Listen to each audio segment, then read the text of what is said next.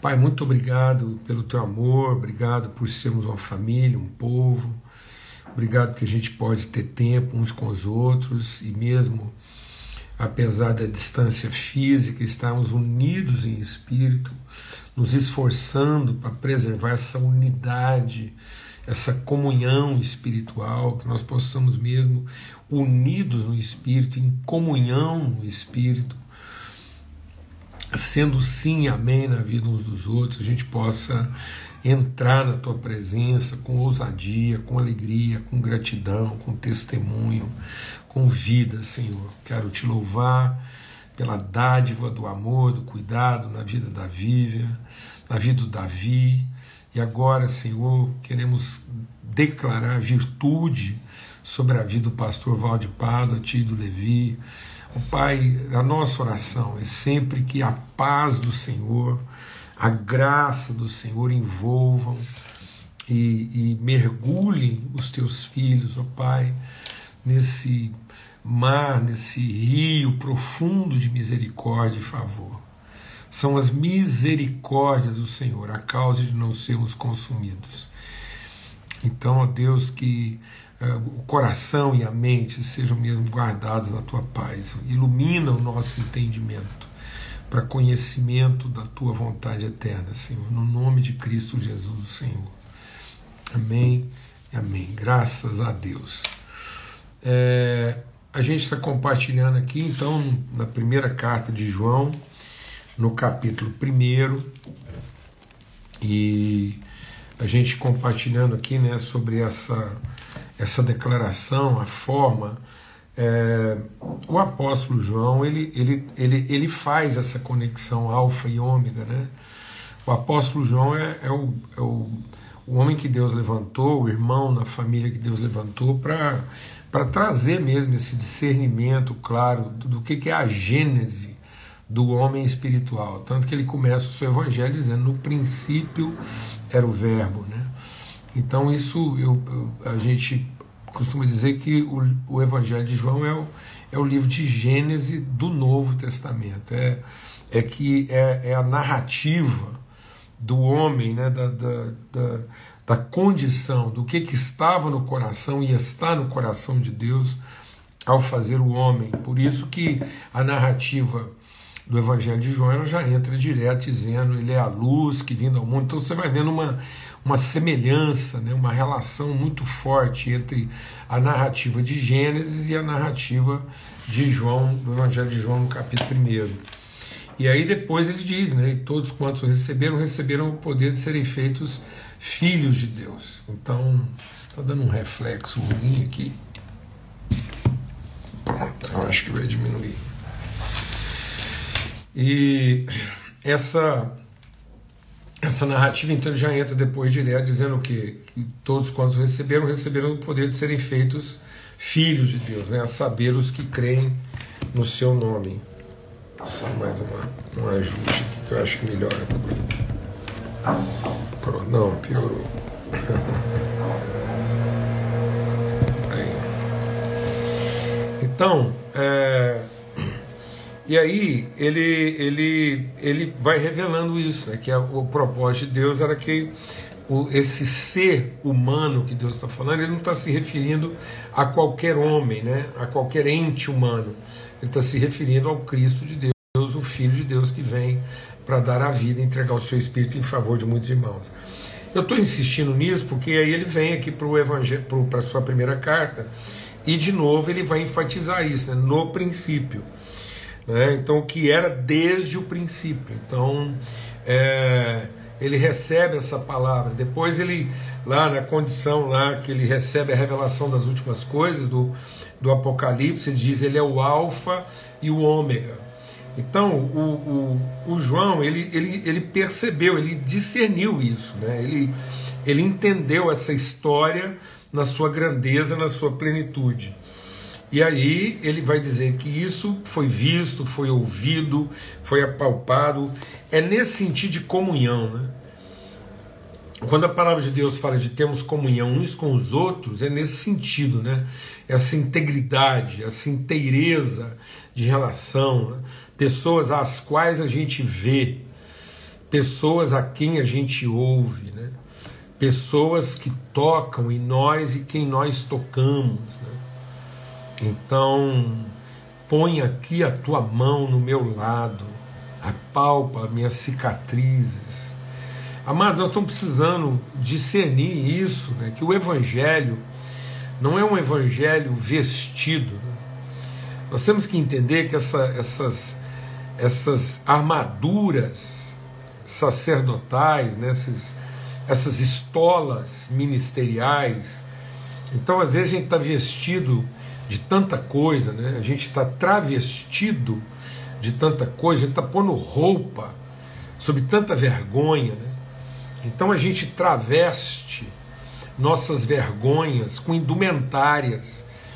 Horas, indument... horas são indumentárias que dissimulam, que enganam, horas são indumentárias que fantasiam né, que de, distraem. Então, às vezes, nós estamos vestidos de roupas que mentem a respeito de nós. Né? É, outras roupas, elas, elas apresentam de nós uma imagem divertida, cênica. Outras vezes nós somos travestidos né, de couraças, de, de, de proteções relacionais. Né? E aí, o, o, o João está dizendo né, dessa coisa é, do toque, né, do ouvir, da intimidade, da penetrabilidade do íntimo, né, a gente entrar lá no íntimo. Hoje está difícil o som aqui, hein? a gente entrar lá no íntimo da pessoa, né, tocar essa pessoa na sua. É... Bom, eu acho que vou ter que pedir para o cara parar lá. Parou. Acho que você tem que pedir. e então ele está falando aquilo que a gente ouve. Então o ouvir, é, o ver é uma forma de toque. O, o João vai sempre falar isso. Né? Se você você enxergando o seu irmão não tiver olhos para ele, né? se os nossos olhos forem só voltados para nós, né? não forem olhos que tocam, se os nossos olhos não forem olhos que veem, né? Forem olhos que, que ouvem. Nossos olhos são olhos de ouvir, nossos olhos são olhos de, de tocar e ser tocado. Né? Então, essa, essa relação que permeável, essa relação que permite, que é isso que é comunhão. Comunhão não é ajuntamento, né? Comunhão não é reunião. Comunhão não é liturgia devocional, né? liturgia é, de, celebrativa apenas. Comunhão é conhecimento, é relação de fato. Então ele diz: é isso que nós entregamos, aquilo que nós damos, nós entregamos, nós anunciamos e, e nós manifestamos aquilo que estava manifesto em nós. Então a gente está insistindo nisso. E aí ele diz, né? É, é, se isso acontecer, nossa comunhão é com o Pai, com o Filho e com Jesus Cristo. Escrevemos essas coisas para a alegria ser completa. Então, nós não vamos ter plenitude de alegria sem comunhão. Amados, a salvação de Cristo traz gratidão. A gente é grato pela misericórdia.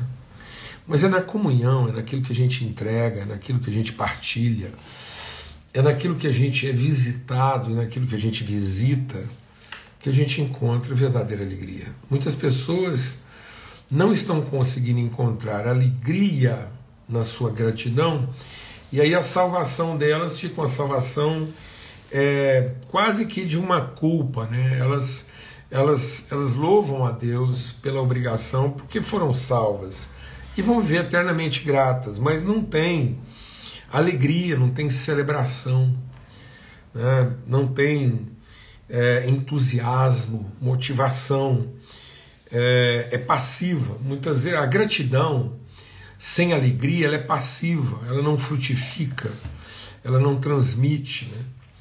Então ele está falando de alegria. O reino de Deus é paz ele nos reconciliou, justiça e alegria. Então, a alegria acontece na justiça, na comunhão, na forma em que todos nós nos tornamos permeáveis, na forma em que nós voltamos à nudez sem a vergonha.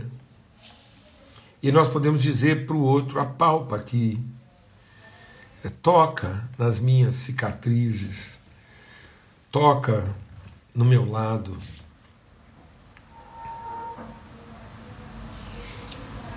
Toque e veja de onde foi que a nossa relação saiu.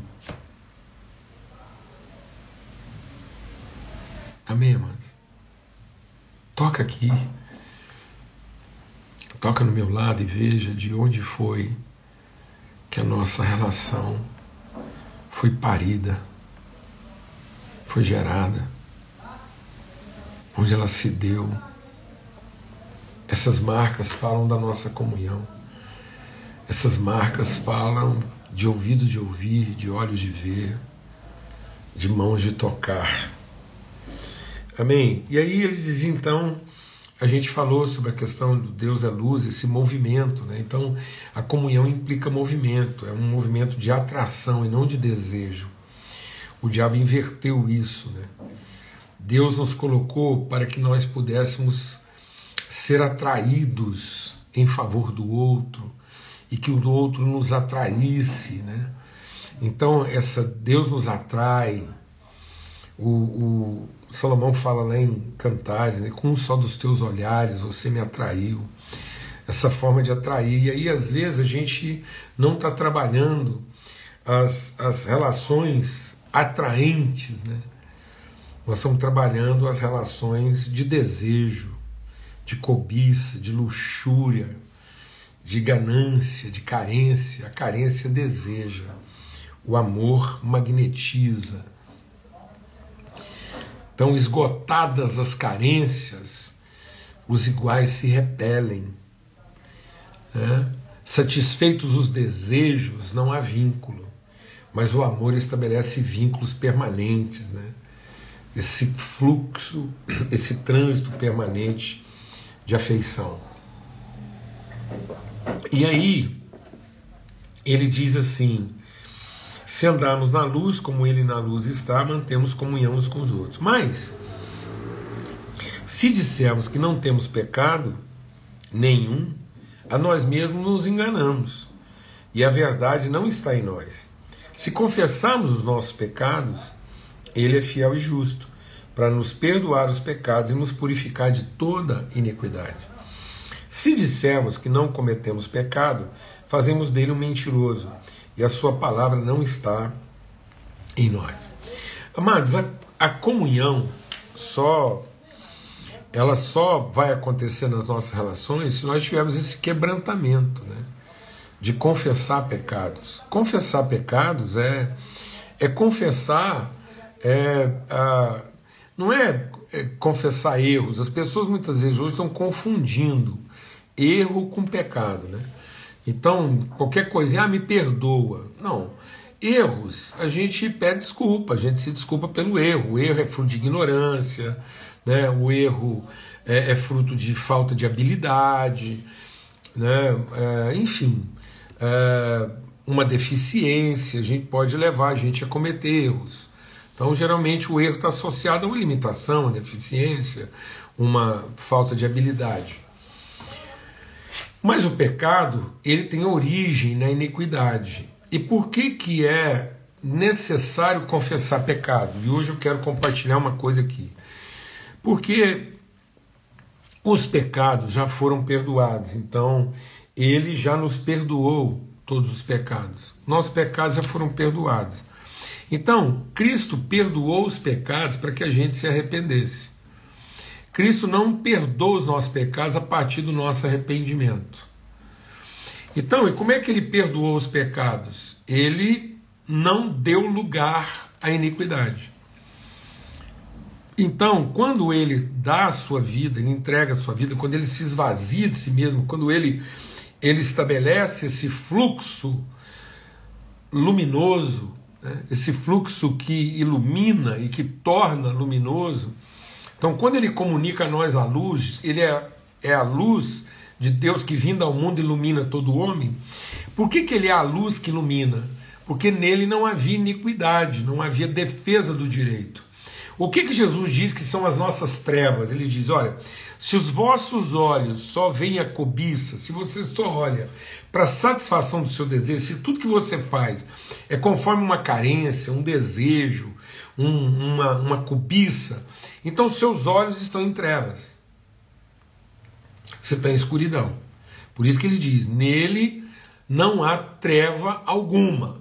Então Deus está nos chamando para uma relação onde a gente vai olhar para as pessoas não na expectativa do que nós temos para receber delas, mas sempre na perspectiva do que nós temos para oferecer. Para que isso aconteça, eu preciso confessar meus pecados.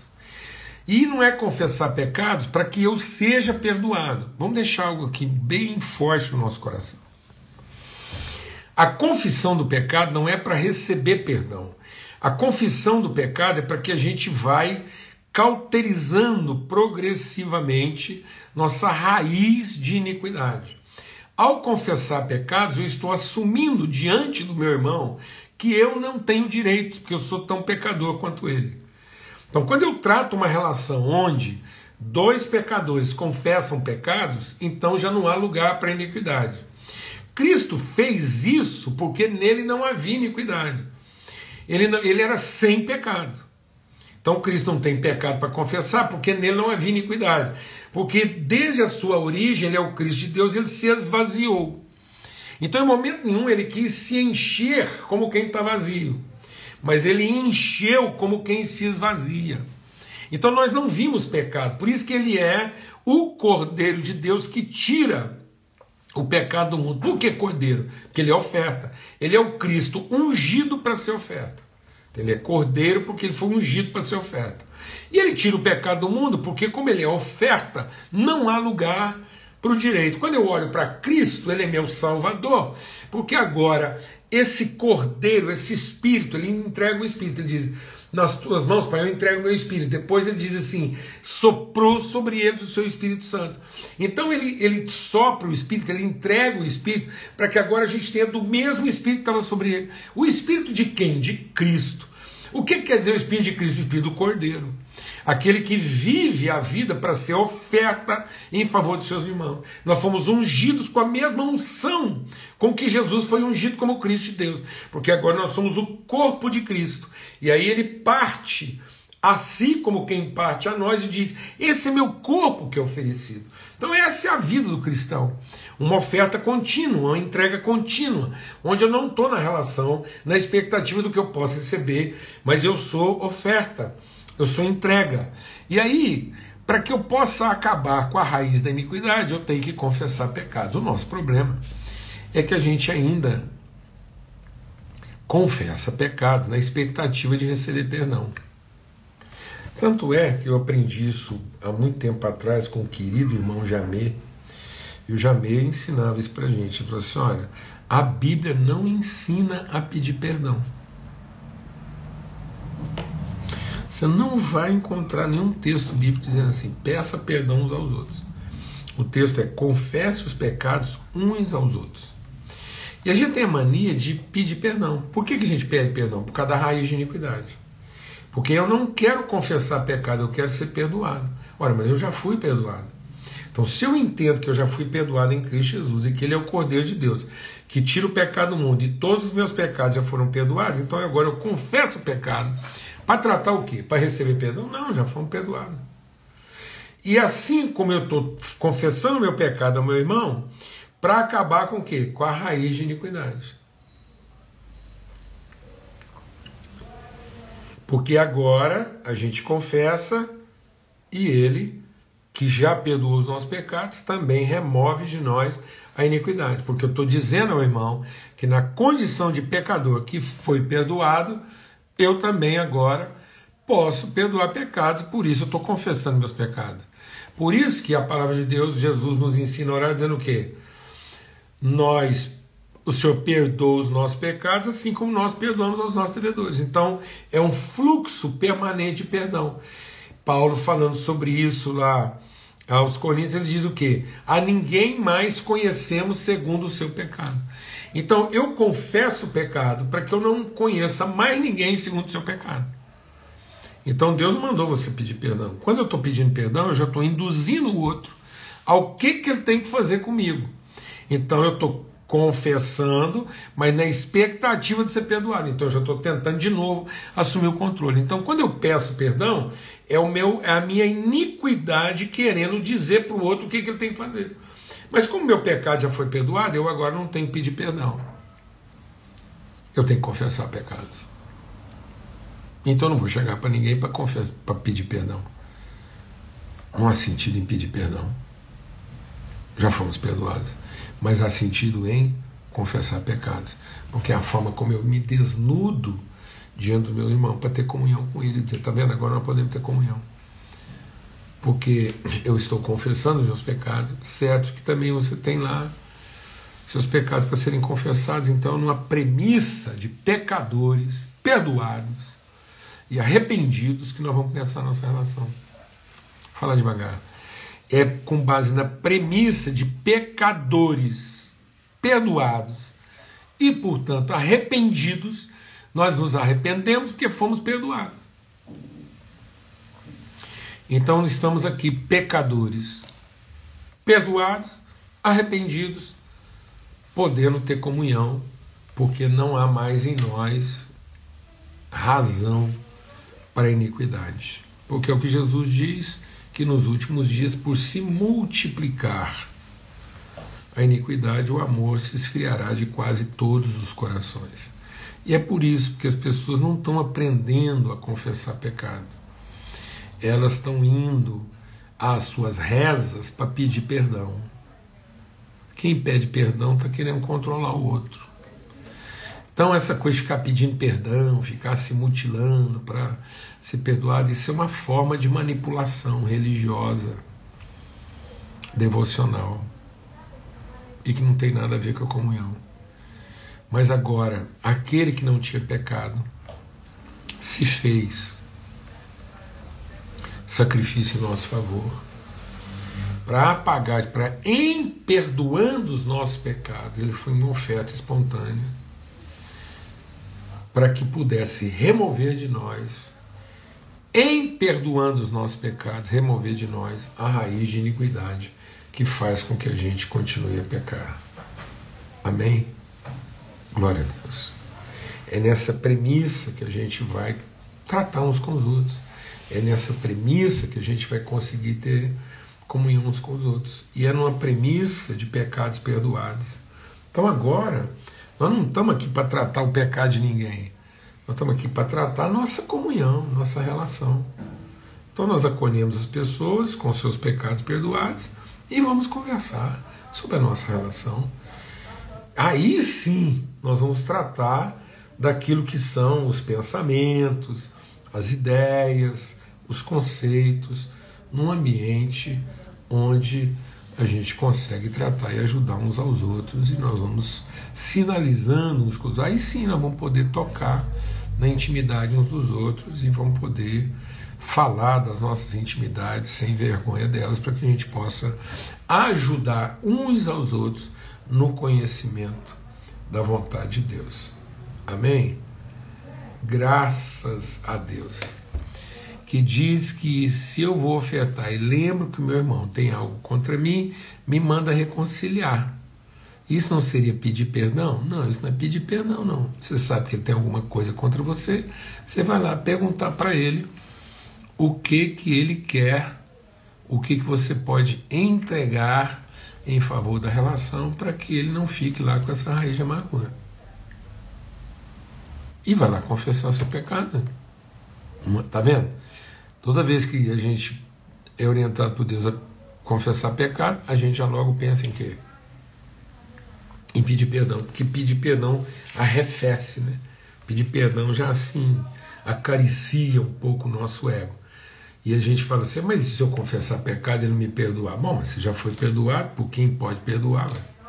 Quem podia nos perdoar todos os pecados já perdoou. Então agora não temos dificuldade de confessar pecado uns para os outros, não. E a gente confessa para ser liberto da iniquidade. Amém? Glória a Deus. E esse pedido do Pai? É isso mesmo, mano. Tá vendo como é que isso é um bloqueio que está no nosso entendimento? Pai, é, porque não é um pedido, é uma afirmação. A gente, depois você vê uma live lá que a gente fez sobre o Pai Nosso, as pessoas têm a tendência, tá vendo? Estão perguntando de novo aí, ó. As pessoas têm a tendência, nós fomos transformando a oração do Pai Nosso numa petição, e ela é uma afirmação. Pai nosso que está no céu, santificado seja o teu nome, venha a nós o vosso reino, seja feita a sua vontade, assim na terra como nos céus. O pão nosso de cada dia o Senhor nos dá hoje. E o Senhor perdoa as nossas dívidas, assim como nós perdoamos os nossos devedores. E o Senhor não nos deixa cair em tentação, mas livra-nos do mal.